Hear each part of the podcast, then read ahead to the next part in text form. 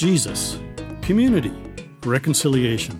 These are the essentials of Christianity expressed from an Anabaptist point of view, says Palmer Becker.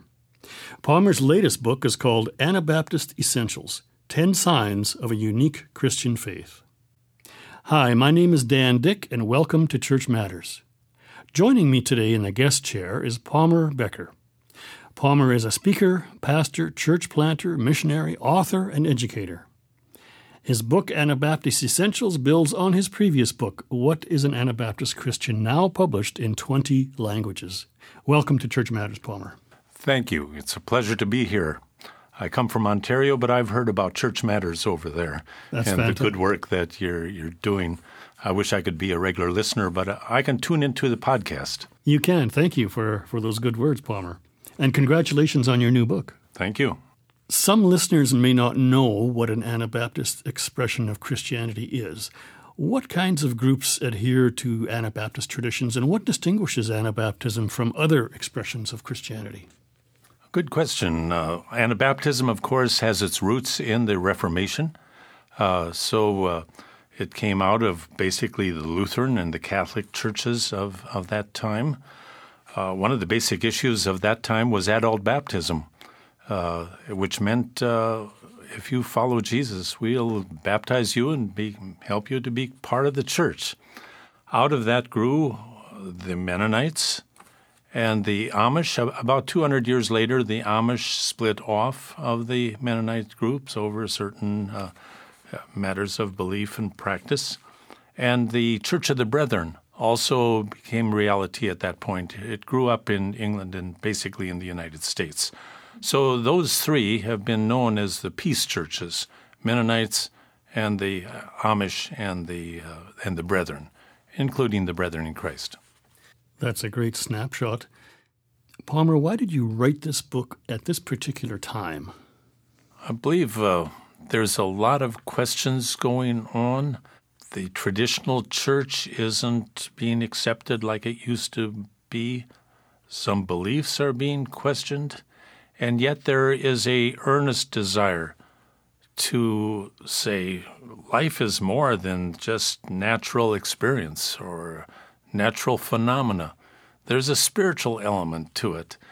And uh, for many people, the Anabaptist expression of the faith has a freshness about it. It has something a little bit different than mainline uh, Christianity. So I, I, think this is an opportune time for us to to humbly share what God has taught us over these last 500 years and uh, let it be for the whole church. I, I kind of compare it to a potluck dinner uh, that um, we all need to put on the table what is meaningful for us. And, and this book has 10 dishes, if you might say so, that we can put on that potluck table along with the Lutherans and the Baptists and the Catholics. And hopefully they uh, enjoy the taste. I know your book is careful not to judge other expressions of Christian faith, but at the same time, you're unapologetic about suggesting that Christians of all expressions should consider what makes Anabaptists unique. What has been the response from folks outside the Anabaptist fold to this new book? We're getting more and more people who, from outside the fold, that are applying to be pastors of our churches or being part of it. And uh, we're, we're grateful that we have something to offer and uh, want to uh, respond to that in a special way. But like you say, I, I believe we need to be open to learn from others, and hopefully they will want to learn from us. Uh, let me read just a paragraph from the book on, on that one. Anabaptists have often downplayed differences with other believers and highlighted similarities. This is as it should be. Yet this quest for unity has also muted many of the unique qualities and strengths that the Anabaptist tradition might offer to the wider church. Just as there are insights to be learned from a study of the Christian faith from a Catholic, Lutheran, or Baptist viewpoint, so there are unique qualities to be learned from those who practice the Christian faith from an Anabaptist point of view. Each expression of the Christian faith has something to offer the other parts. So, in this book, I unapologetically describe 10 ways in which Anabaptist Christians are uniquely different from many or even most Christians. That's a gracious explanation or response to my question. What does Anabaptist Essentials have to offer those who might be curious newcomers, not just to Anabaptism, but to Christianity, period?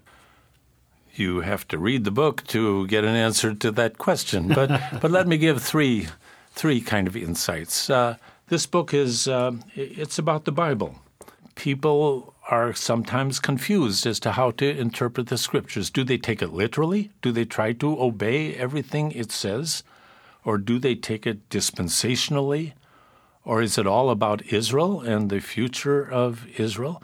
It might be all of those, but we say the, the scriptures need to be interpreted through the eyes and the nature of Jesus. So, uh, no matter what you're reading, whether it's Leviticus and Numbers or something else, we, we view that through Jesus, who is the uh, the best and fullest understanding of God that, that we have.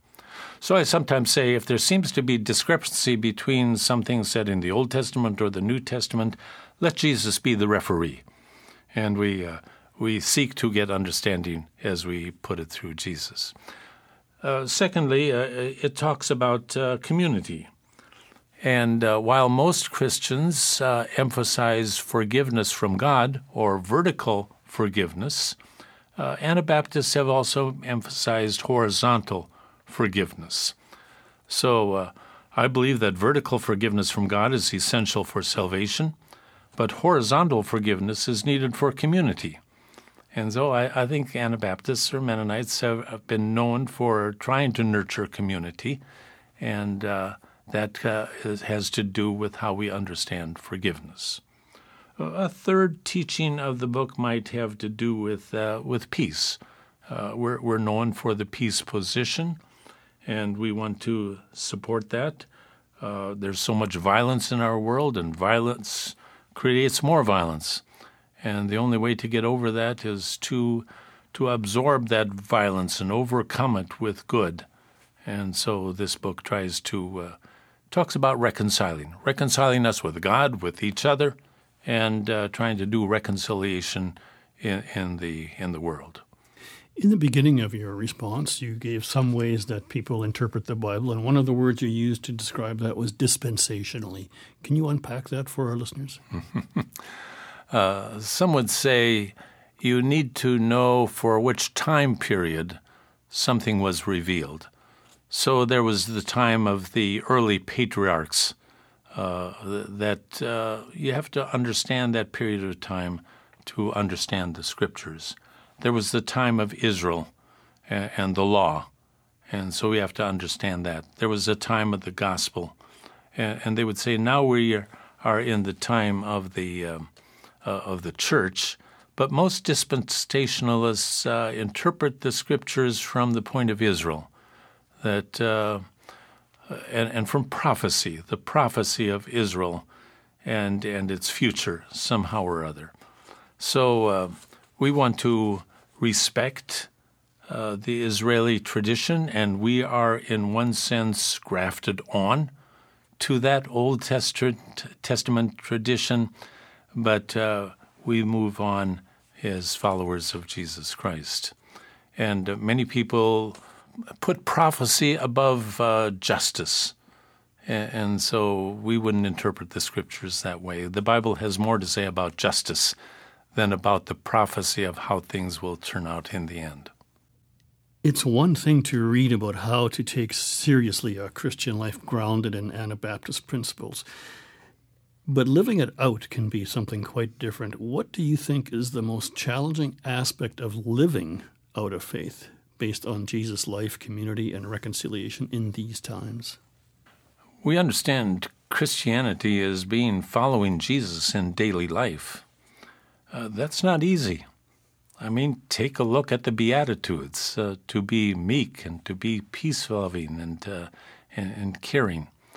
Uh, we need the resurrected Jesus. We need the Holy Spirit to help us uh, live that way. But uh, I believe that rather than simply believing in the death and resurrection of Jesus, which we certainly do, uh, it, it's harder to take Jesus as our example to this is the way we are to live and the way we are to treat each other in our daily lives.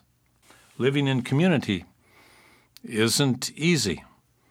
We have a lot of divorce, uh, a lot of conflict in our world. And so to live out the principles of reconciliation uh, that Jesus would teach us in Matthew 18, for example, it's not easy, but it is uh, rewarding and it's, uh, it's rich. We, um, we work for peace. It's not easy to work for peace, but uh, there's probably nothing more rewarding than to live a reconciled life and to have people uh, come to us for that. This last week, a high school student came to me and wanted an interview. She says, I'm doing a paper on, uh, on uh, how to bring reconciliation to, to Palestine and Israel. I says, wow, that's a big assignment. but she probed me you know, what do the principles of the scriptures have to say about doing justice and, things? So I was saying we don't take sides in regard to Palestine and, and Israel, but we don't take sides politically, but we do take sides in regard to justice. And so we had a good uh, discussion about that. And so I, I think hopefully this book and hopefully the Anabaptist tradition uh, hopefully we have something to say about reconciling the many conflicts in our world. Mm. Bruxy Cavey uh, is the pastor of the Meeting House in Ontario, probably the largest Anabaptist church in Canada. It's got 20, 20 substations and, and so. And I like Brooksy. He says, We are a peace church because we're a Jesus church. And uh, it comes back to what does it mean to follow Jesus in daily life? Palmer, you've been a Mennonite Church Canada witness worker in the Middle East. Uh, I know that you've ministered there uh, for a number of short terms. How much of that experience has found its way into your expression of uh, Anabaptist essentials? Hmm.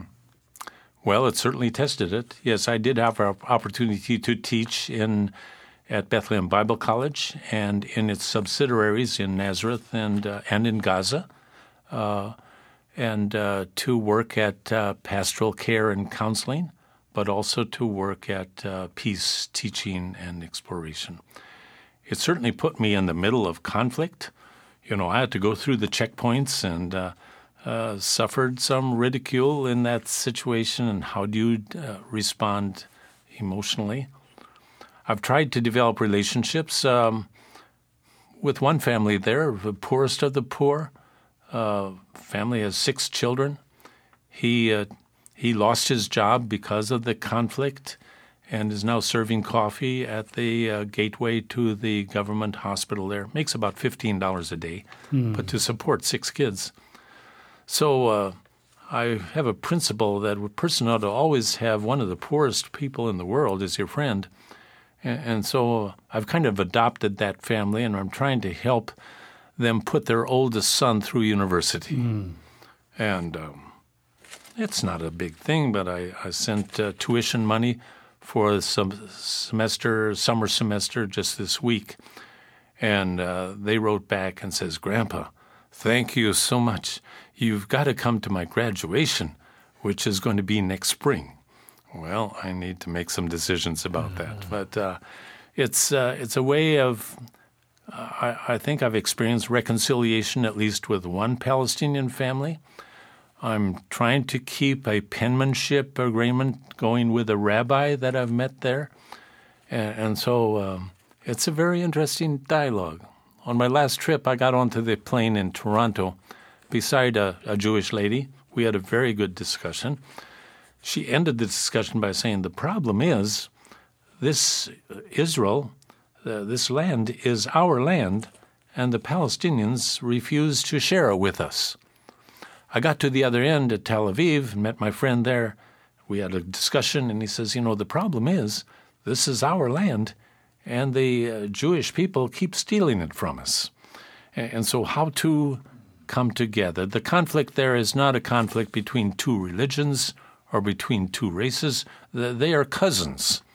But the conflict is uh, that uh, these two ethnic peoples that see Abraham as their ancestor, uh, kind of thing, uh, uh, claiming the same land as their homeland. And how do we work that out? It's complex, and we need to uh, keep our keep the people there in our prayers and our our compassion. Author Malcolm Gladwell has a popular podcast called Revisionist History. Gladwell says that, and I quote, it's hard to explain to an outsider how seriously the Mennonites take these three things Jesus, community, and reconciliation. Unquote. In your experience, do Anabaptists as a whole take these three words seriously enough? Well, the simple answer is no. Uh, I believe we take them seriously, and I believe they shape our life. And I've written this book to uh, highlight those three core values. Uh, I believe they're essential to the Christian faith. I believe they're essential to understanding what does it mean to be Mennonite, what does it mean to be Anabaptist. So uh, I don't want to uh, pull pull back from that, but uh, I, I believe we we need to encourage each other to live out the Christian faith. And at times, I, uh, we certainly have. During World War II, uh, for example, 10,000 uh, young men refused to go into military service. Uh, when my time came up, I refused to go to Vietnam. I said I'm willing to die for my country, and, and I, I am and I was an American citizen, but I'm not ready to kill for, for my country. And uh, that's kind of taken a stance, and we encourage each other to take uh, those kind of uh, kind of stands. I think Christian peacemaker teams are, are showing some guts where there's conflict. For example, in in Hebron, in my experience in Palestine, um, the settler children were on one side, the Palestinian were on the other side. They were ready to throw rocks at each other, and the Christian peacemaker teams came along with a Nerf ball and said, hey, let's play catch. And so they played catch along hmm. that division. Uh, I think that's a kind of a marvelous example of trying to uh, trying to live the uh, the Christian faith. In regard to living our faith, I like what Laura Kalmar, Associate Director of Communications for Mennonite Central Committee Canada, said about alternative service workers. She says, We seek to come in humility and weakness as fallible human beings. We bear God's image in imperfect vessels. Our words fail, our actions fall short, and our knowledge is incomplete. And yet, somewhere between the cracks and imperfections, the light of God shines through to a dark world. What are your hopes for this book, Anabaptist Essentials? Yeah, I live with hope. And uh, I hope that this book will help us through what I'd say is our identity crisis. Uh, I think we're we're not sure what it means to be Christians from an Anabaptist perspective. Uh, and this is a simple, but I hope basic statement of who we are and what we can be. So if, if this book can help us nudge that, uh, not to help make us proud or anything like that, but to give us security. This so far, this thus far has the Lord led us. You you you might say. I think we're in a transition period. Uh, transition in terms of organization, transition in terms of faith, and, and I hope that this can be a guide to help us through this time of transition, to uh, become more confident in our faith, to uh, to have a vision. Uh, I people I believe people give according to vision. They feel called according to vision, and hopefully this book can kind of put out there a vision of what can the Anabaptist Church be, and uh, prompt response appropriately. I have followed your career from a distance. We've only met a few times, uh, but I remain inspired by your long life of dedication and commitment and service. And I just want to deeply thank you for for coming in to uh, speak with us today. Thank you very much. It's been a pleasure to talk with you.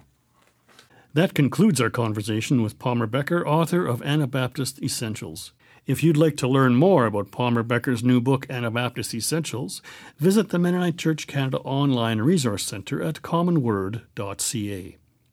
You're invited to join me again in just four weeks for another episode of Church Matters.